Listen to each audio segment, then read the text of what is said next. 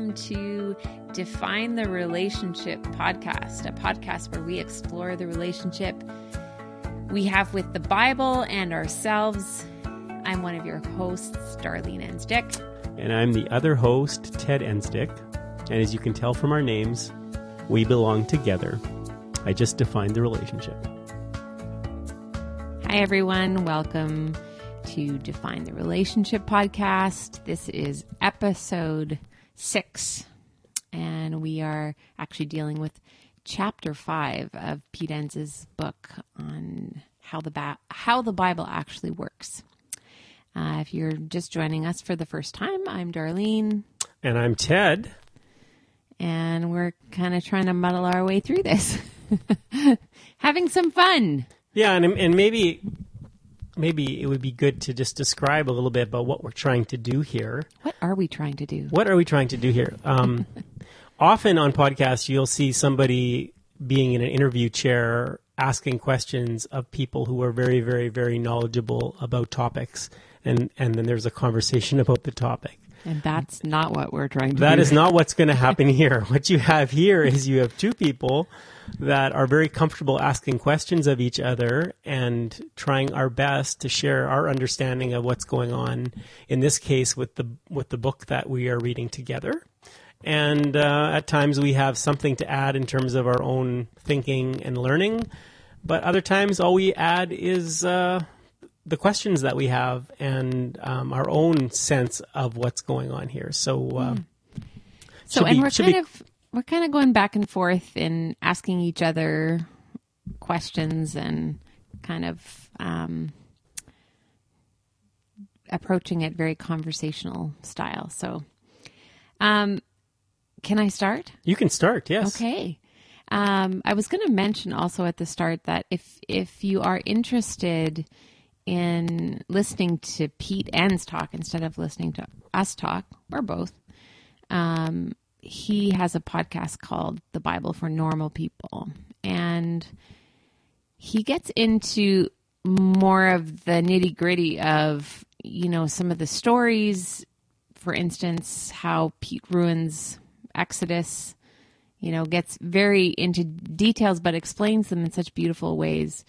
And um, I just would, would add to that that the specific types of things that we've been talking about over the last number of episodes in the chapters that we've been talking about, um, he gets into those very issues in a much more granular way. And um, there's a lot of really interesting learning that comes out of that. And so uh, we're not able to get at things at that level, nor do we have the expertise like Pete Enns does in those those areas. So and even in this chapter, um, you know, maybe there's there's things if you're reading along that you don't really have a lot of background of, like about you know the Babylonian exile or the the kingdoms and about what what is all what are the all, all the intricate uh, details that are going on in some of these stories. And you know we'll maybe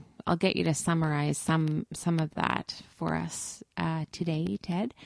Um, but really there's I, I want to reiterate that that Pete seems to be he's kind of like repeating in some ways the same thing and it it's ha, it, it has hopefully an effect of like are you hearing it yet?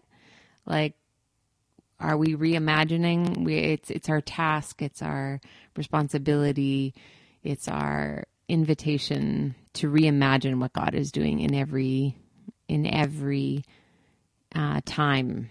And that the bible is is a perfect example of a people that continues to reimagine and reinterpret and and and that this is part of the the beauty of the ambiguous, diverse, and um, um, ancient book that we have. So, in some ways, it may feel like he's just kind of hammering home the same stuff, but in every chapter, he's looking at um, some different. He's kind of going deeper into it and talking about various stories, and so. Um, I don't know. Do you want to maybe talk about some of the things that struck you in this in this chapter? Yeah, I think just on the surface, the one of the things that strikes me again is um, just how much time we are spending with the metaphor of parenting in this book so far. Here we are in chapter five, and um, once again, Pete is picking up some of his own parent, talking about his own parental experience, and in, this case, talking about the fear uh, and the and the trauma of uh, the fear of, of having the trauma of losing a child, and that's a that's a major fear for many parents, and it's a fear that, um, unfortunately, for some, gets lived out, and um, he uses that fear to um, be a jumping off point to thinking about the psyche or the mindset of the people of Israel as the Bible is getting put together. And so um, you might have picked up in the reading of this book so far is that one of the contentions um, of Old Testament scholars or scholars of the Hebrew Bible, as it's sometimes talked about, the contention is that stories are being written not as sort of uh, real time accounts of what's happening. We don't have Moses or Joshua or um, King David putting down history of what's happening at the time it's happening. These are often accounts that are coming many, many centuries later, and they're being put together to serve um, serve to answer or to wrestle with the major questions that the people of Israel have. And in this case, um, bringing about the idea of the fear of losing a child is to get into the psyche of the people of Israel who find themselves exiled from the land that was promised to them and that they were going to be a holy nation and they were going to find success and prosperity in the promised land. Um, this is one of the big themes of, of the Old Testament, but they are living the reality of no longer being in the promised land. They've been conquered by foreign adversaries. And now they're trying to come to grips with okay, we've always been told these stories that we are the people of God. God is going to prosper us, but we seem to be in a situation where that is not the reality.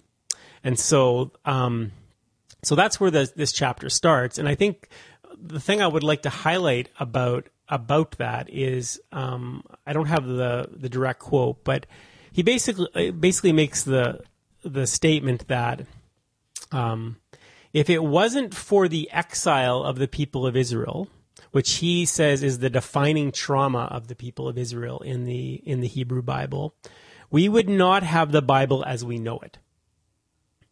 That is is that much of the Bible, the Old Testament that we have today comes out of people wrestling with the reality of exile and of being conquered by foreign foreign peoples, and um, and so um, in in the chapter he goes to show how you can see this perspective being um, this perspective uh, shaping how the stories get brought together in the Bible, and then also how um, there's some different perspectives of similar experiences of exile that show us what seem to be contradictory understandings of things that we would say is the history of Israel, but that actually this is coming out of different questions being asked at different times.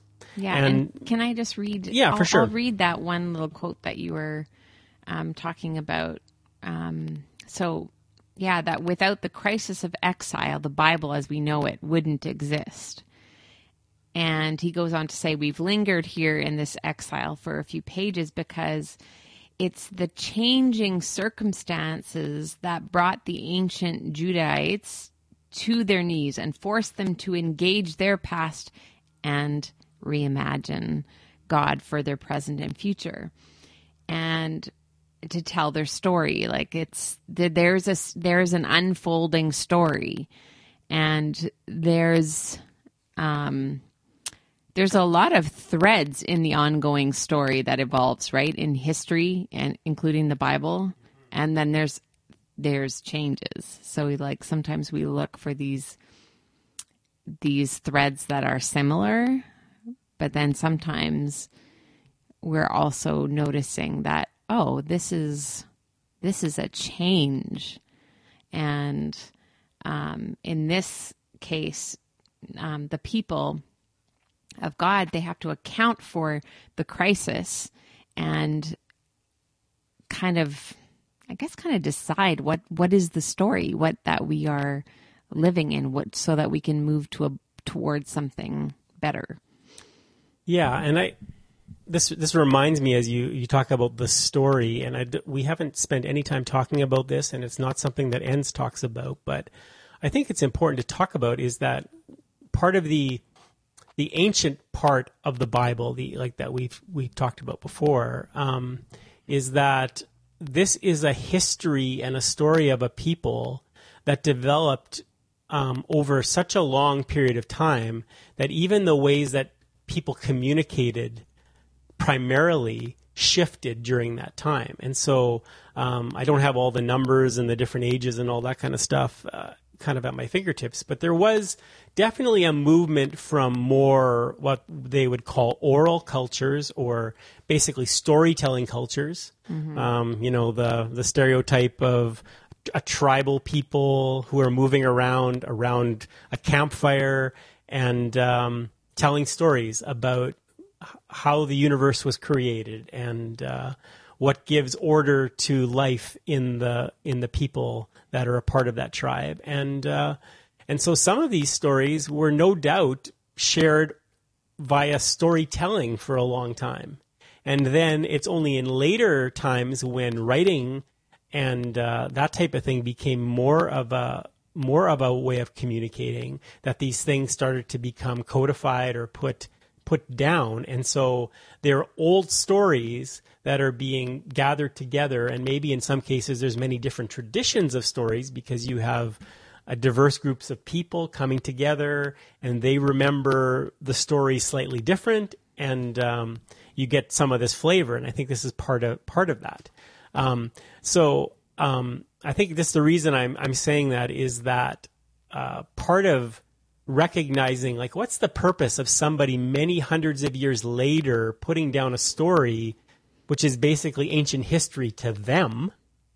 Um, it's all about trying to help a community a people understand who they are what their identity is and what it means to live wisely and move forward and and and more most importantly how to to orientate themselves to the God that they worship and how God is engaged with them in relationship and how God is relevant to them right now.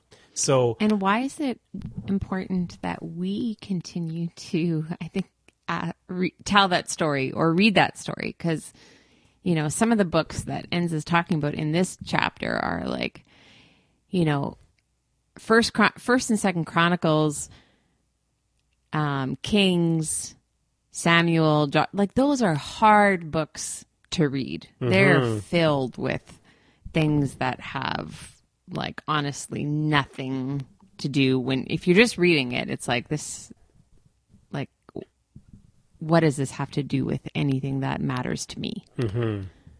So uh, for me, it still always comes back to this. So, so why do we want people to read this?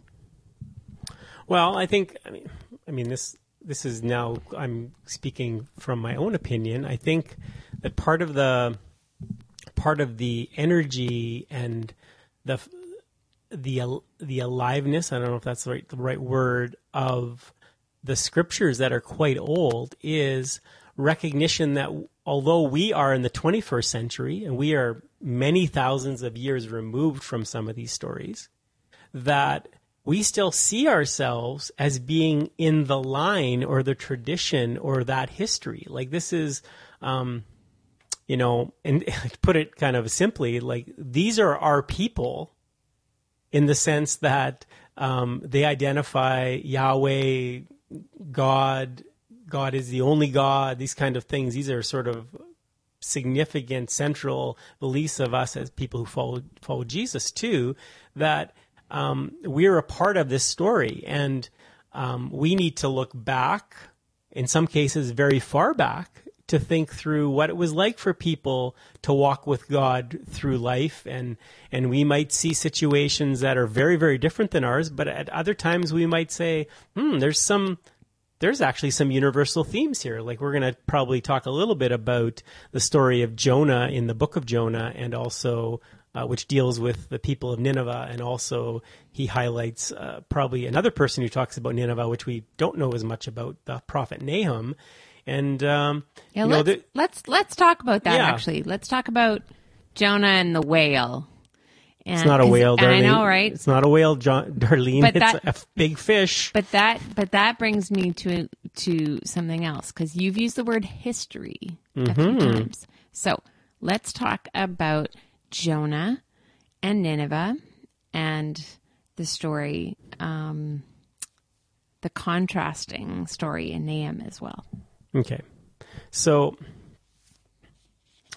well, I think most people who have any familiarity with the Bible will have some uh, knowledge of the story of Jonah and the whale, as it's often talked about. Although there, it is not a whale that is uh, a whale, which is a mammal. Um, it's actually a large fish, which is not a mammal.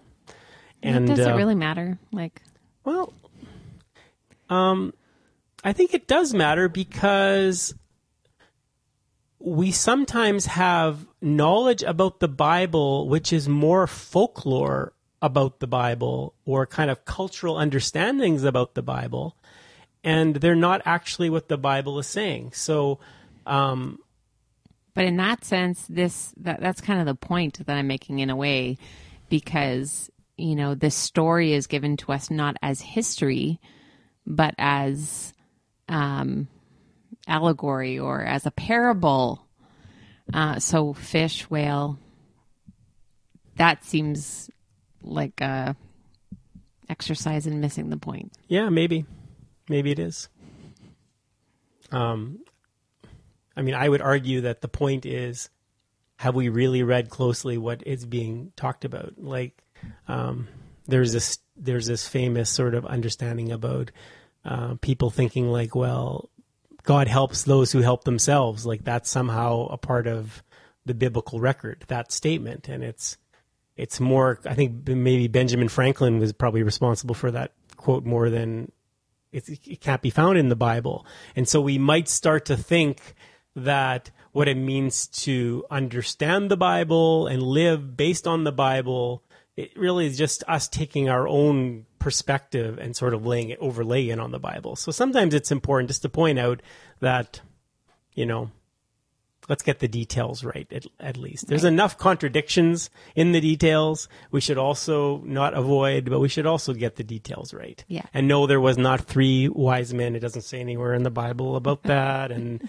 you know, we can talk about all those things. But anyway, Okay, but but before I know you want to jump in. Okay. But before you jump in, I have this quick question for you. So, you grew up listening, hearing this story of Jonah and the whale.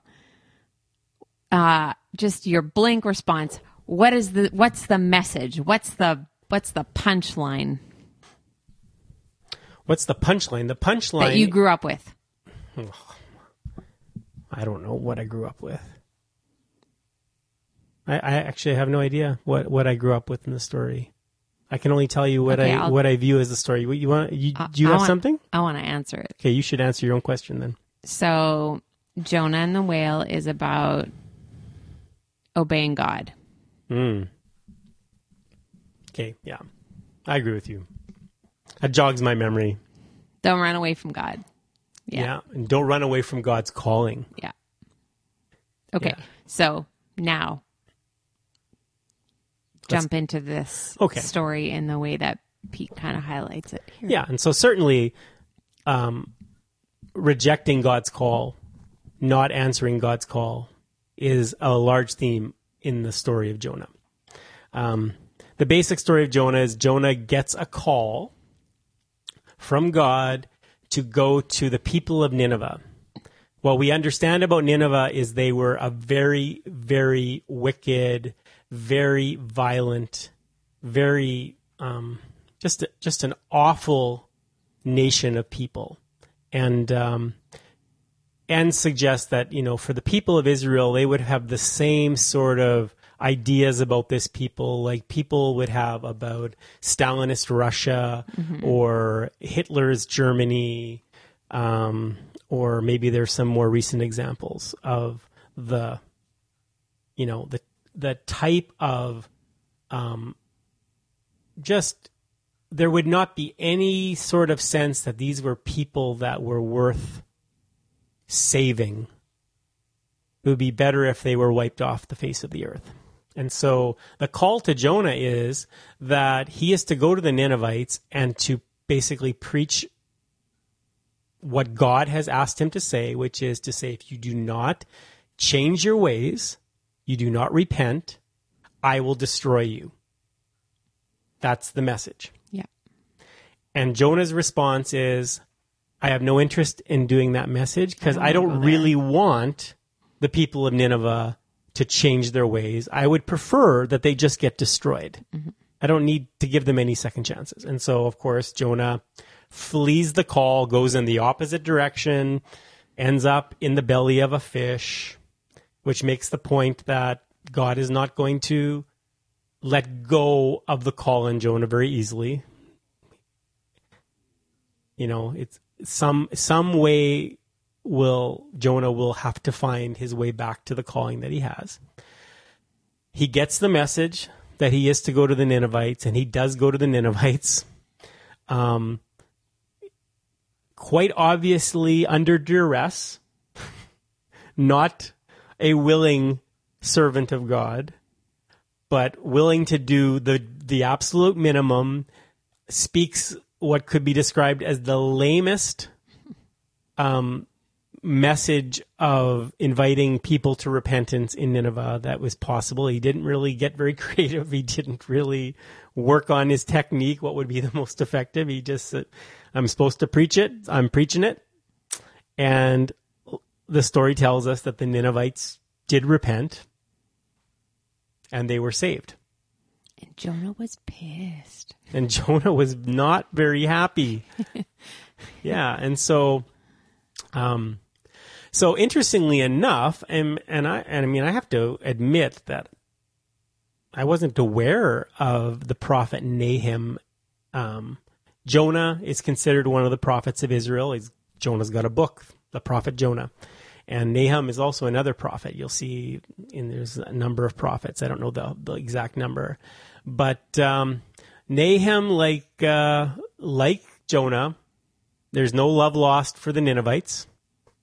And uh, in the book of Nahum, there's quite a bit of um, there's quite a bit of writing about what God thinks about the Ninevites, and uh, what ends up happening, according to the book of Nahum, is uh, Nineveh, Nineveh does get destroyed, and Nahum actually celebrates it. So um, I'm trying to find uh, where that scripture was.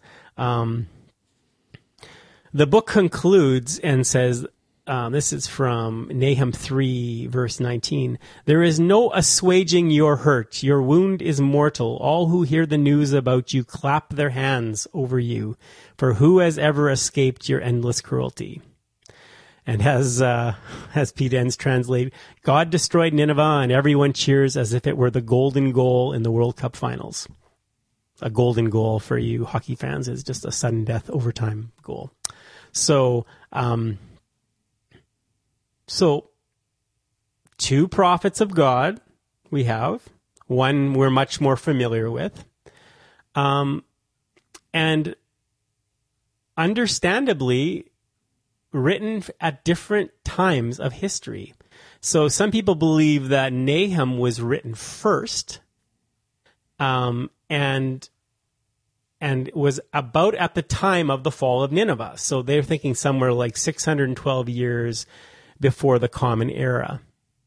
And um, this was written to people who were in Babylonian exile, I believe, is, is my understanding.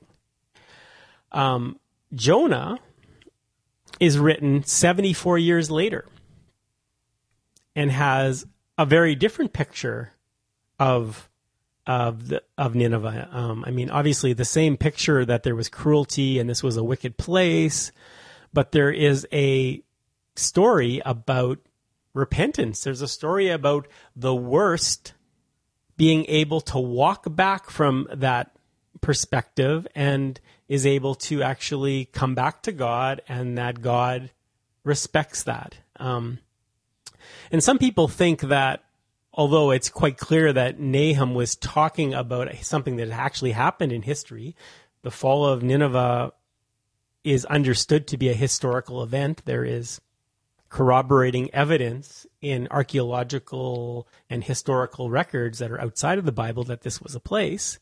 Um, and in fact, there's no evidence that Nineveh, um, what happened in the book, the story of Jonah, ever really happened to Nineveh. There's this story about Nineveh repenting.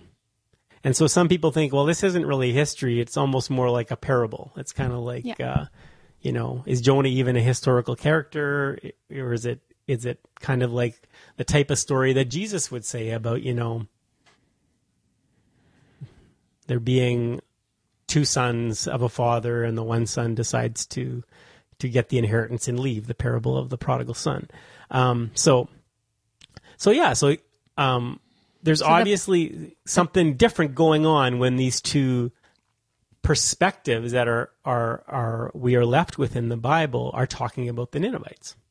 And so, and so, just to push that further, then what um, what is our invitation as readers of the Bible? Because I think Pete is also trying to to say that every time we pick up, from the second that we pick up our Bible, um, we are entering into a wisdom exercise, you know, mm-hmm. and we're we're we're drawn into it not only as something from the past, but for um, the same questions of trying to understand who we are, who God is, and how is God active in our um, in our time, in our life, in our yeah space. Yeah. So interestingly enough, Enns suggests that part of the difference in perspective between Nahum, which you would kind of describe as being sort of a more harsh perspective, that harsh perspective came out of a people who were living in exile. They had been ripped out of their homes and brought to a different place. They were being oppressed, they were being controlled. There was no love lost for people who they deemed to be wicked and people who had treated them poorly.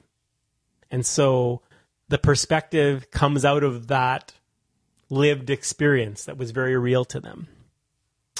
But Jonah seems to be written after people had already started returning from Babylonian exile. And so they were back in um, the promised land. They were starting to resettle.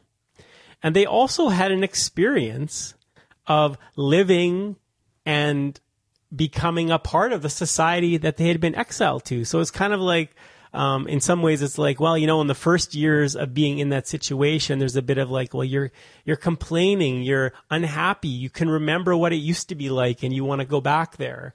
And then at some point, you you make a shift. I mean, we've had a very similar experience during COVID nineteen and and self isolation and all this kind of stuff.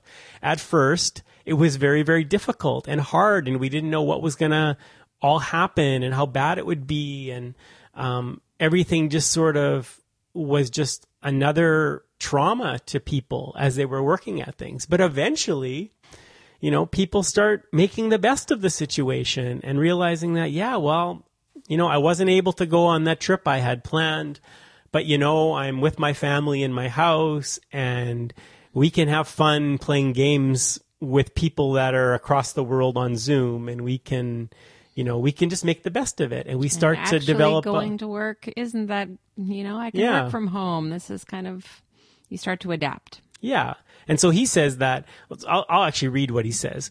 So while in Babylonian captivity, the Judahites, which um, he explains the difference between the northern and the southern kingdom. This is the southern kingdom, the people of Judah. No doubt got to know their host quite well. They raised children and buried relatives there. Familiarity breeds acceptance. And when the Persians gave the all clear for the Judahites to return home, many actually decided to stay behind. In fact, Babylon would become a center of Jewish life and thought for the next thousand years.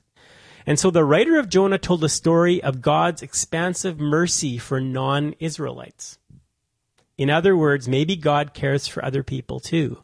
And the author used as his illustration a clearly fictionalized account of their long gone ancient foe to express his newfound belief, or at least hope, that God is more inclusive than they were giving God credit for. Mm-hmm. So, um, that's a narrative of the story that I had really never considered. Yeah. And it's quite interesting too, because ironically, Jonah is such a jerk in this story. Yeah. Like he is not the diplomatic, cross cultural missionary who learns to love the people that he's living with and learn their language. He's just. He doesn't want them to be saved. He yeah. doesn't want mercy yeah. for them. He doesn't want to go to them. Yeah. Yeah. And so there's I mean, it, there's something really beautiful going on here in the different voices that are talking about the same people and this a similar experience. And between the two, there's this progression from, you know what? Our God is our God, and our God said God our God wants to protect us, and our God wants to defeat our enemies. Like this is kind of the message of that. Mm-hmm. And God will save us and God will take care of us. And the second one is more like God will God is our God and God will take care of us, but God is so expansive in God's mercy, not only for us, but for others. And there's room for those who are not a part of the people of Israel. And so there's a, I would say, a, an expanding, newer message of who God is and the character of God that is begin is being developed. And um, but yet, as again, back to as, as a child, kind of growing up, hearing this children's story,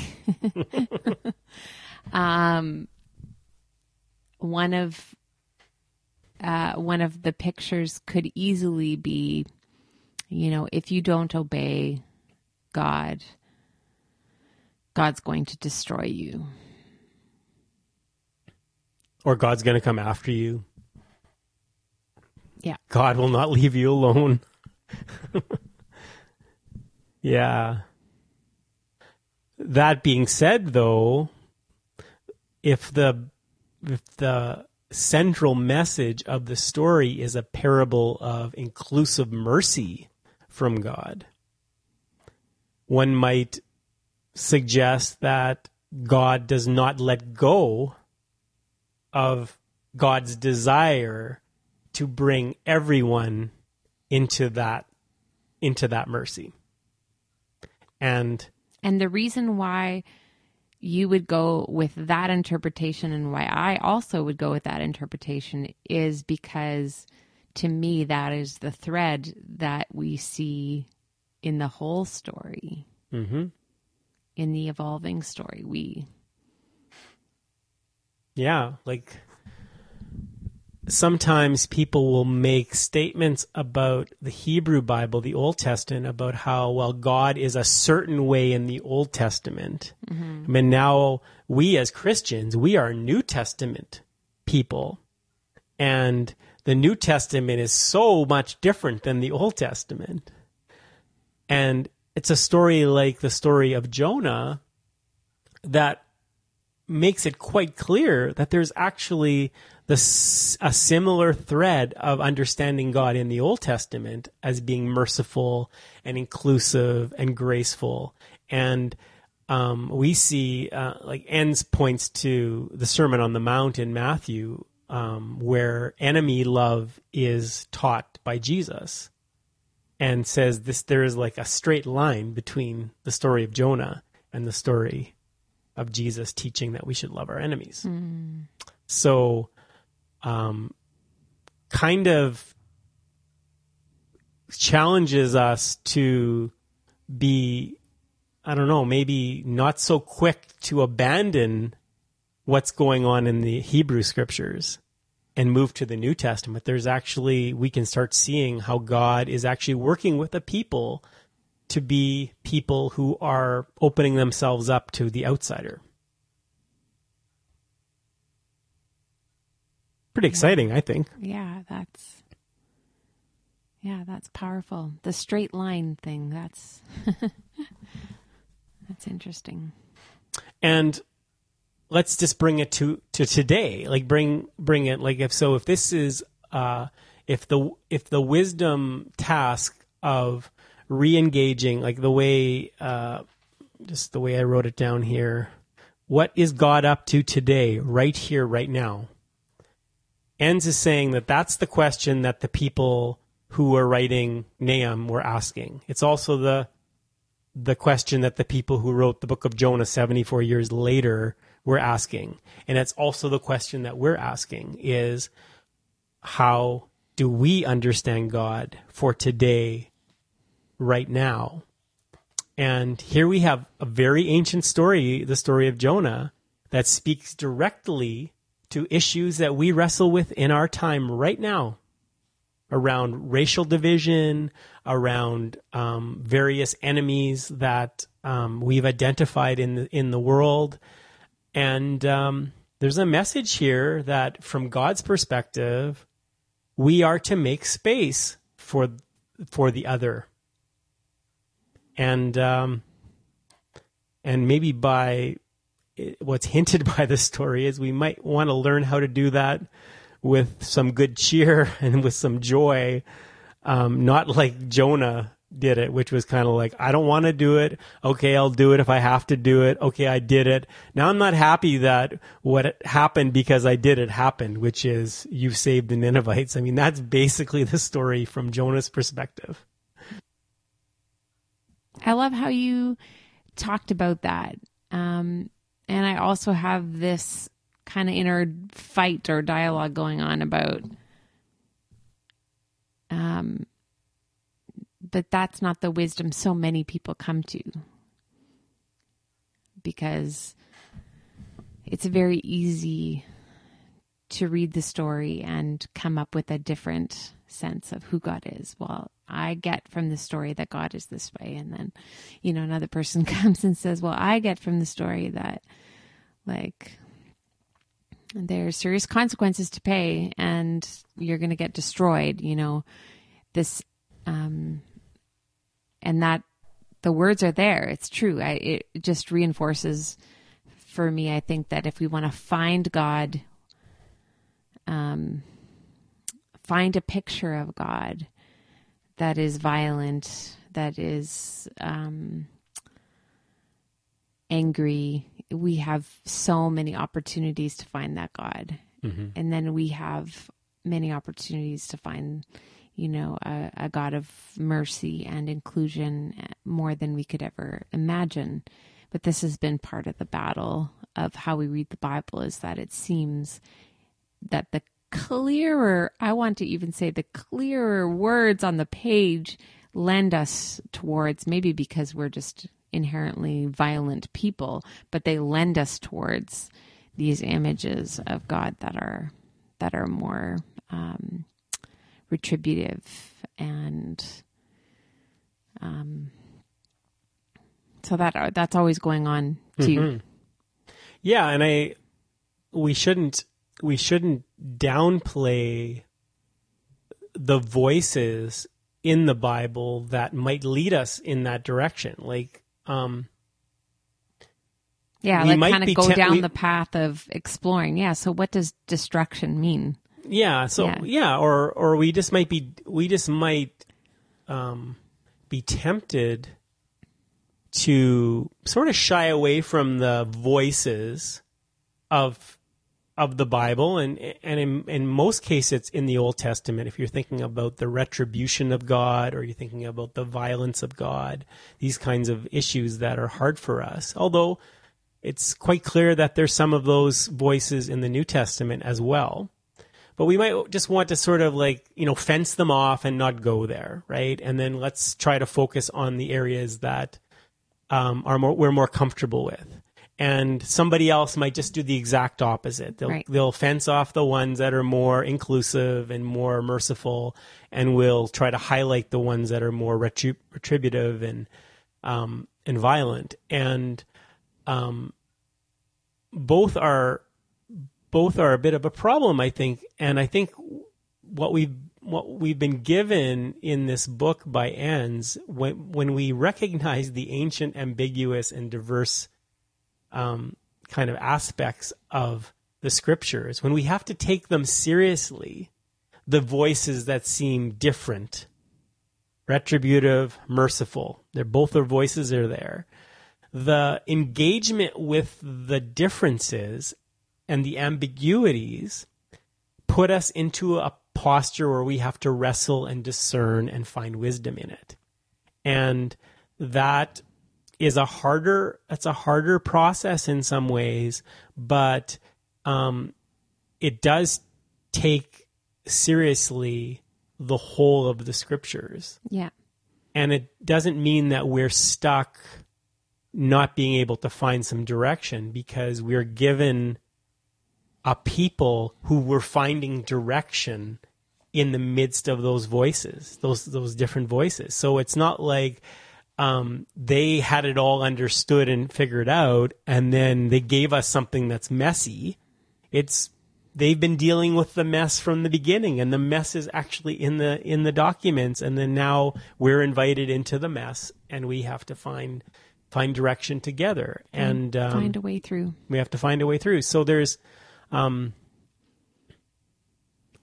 if we see the if we see the story of Jonah as um, a, a potential parable for us, then and and we widen our lens in in a way to look at our current societal um, predicaments and places of destruction. I think it would be easy to to to see that we are destroying ourselves and one another when we behave in such a way that we are seeing played out in our in race in um, discrimination. And god is wanting to save us from that.